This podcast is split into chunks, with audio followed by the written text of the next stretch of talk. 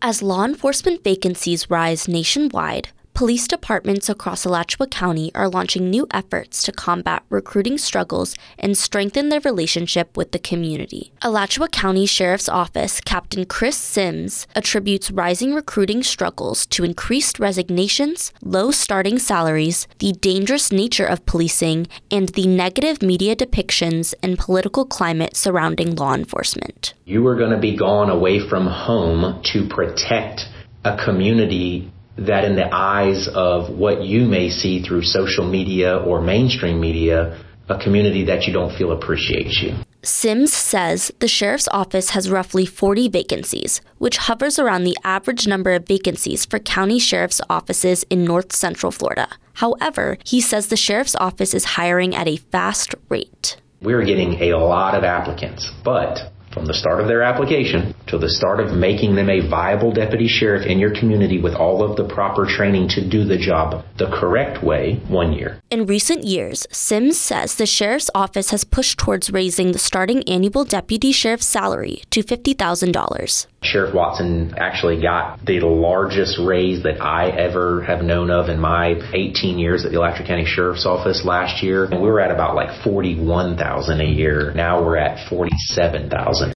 Sims says the sheriff's office participates in every possible local career related event to engage with potential recruits. He has also attended local youth dialogue sessions to bond with young community members who may have negative perceptions of law enforcement. It helps to allow people a comfortable, respectful way to voice their opinions, to learn about one another and find commonality. So every time that we are in the public is an opportunity to continually engage the community. Gainesville Police Department Advisory Council Chair Norbert Dunkel says he is worried about the number of vacancies within local police departments, specifically GPD. They are budgeted for 233 sworn officers and 99 civilian positions. There are currently 40 officer vacancies out of that 233. You know, 10 years ago, we were averaging 10 or 15 vacancies a year. Dunkel says GPD and other local agencies have started participating in more career service fairs, attending community building events, and offering financial assistance for police academy tuition fees to recruit officers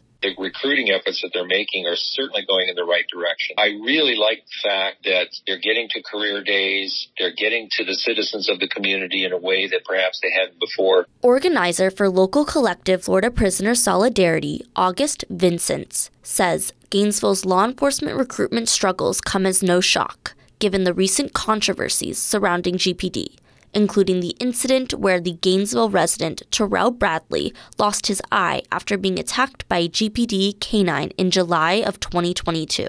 There's definitely been more widely known incidents of, of recent. They're really just not adapting to the community's wishes as far as I've experienced here in town. Vincents suggests that instead of hiring more officers, the county should allocate funds to economic projects that address the challenges faced by community members that could potentially lead them to commit crimes. Amanda Friedman, WUFT News.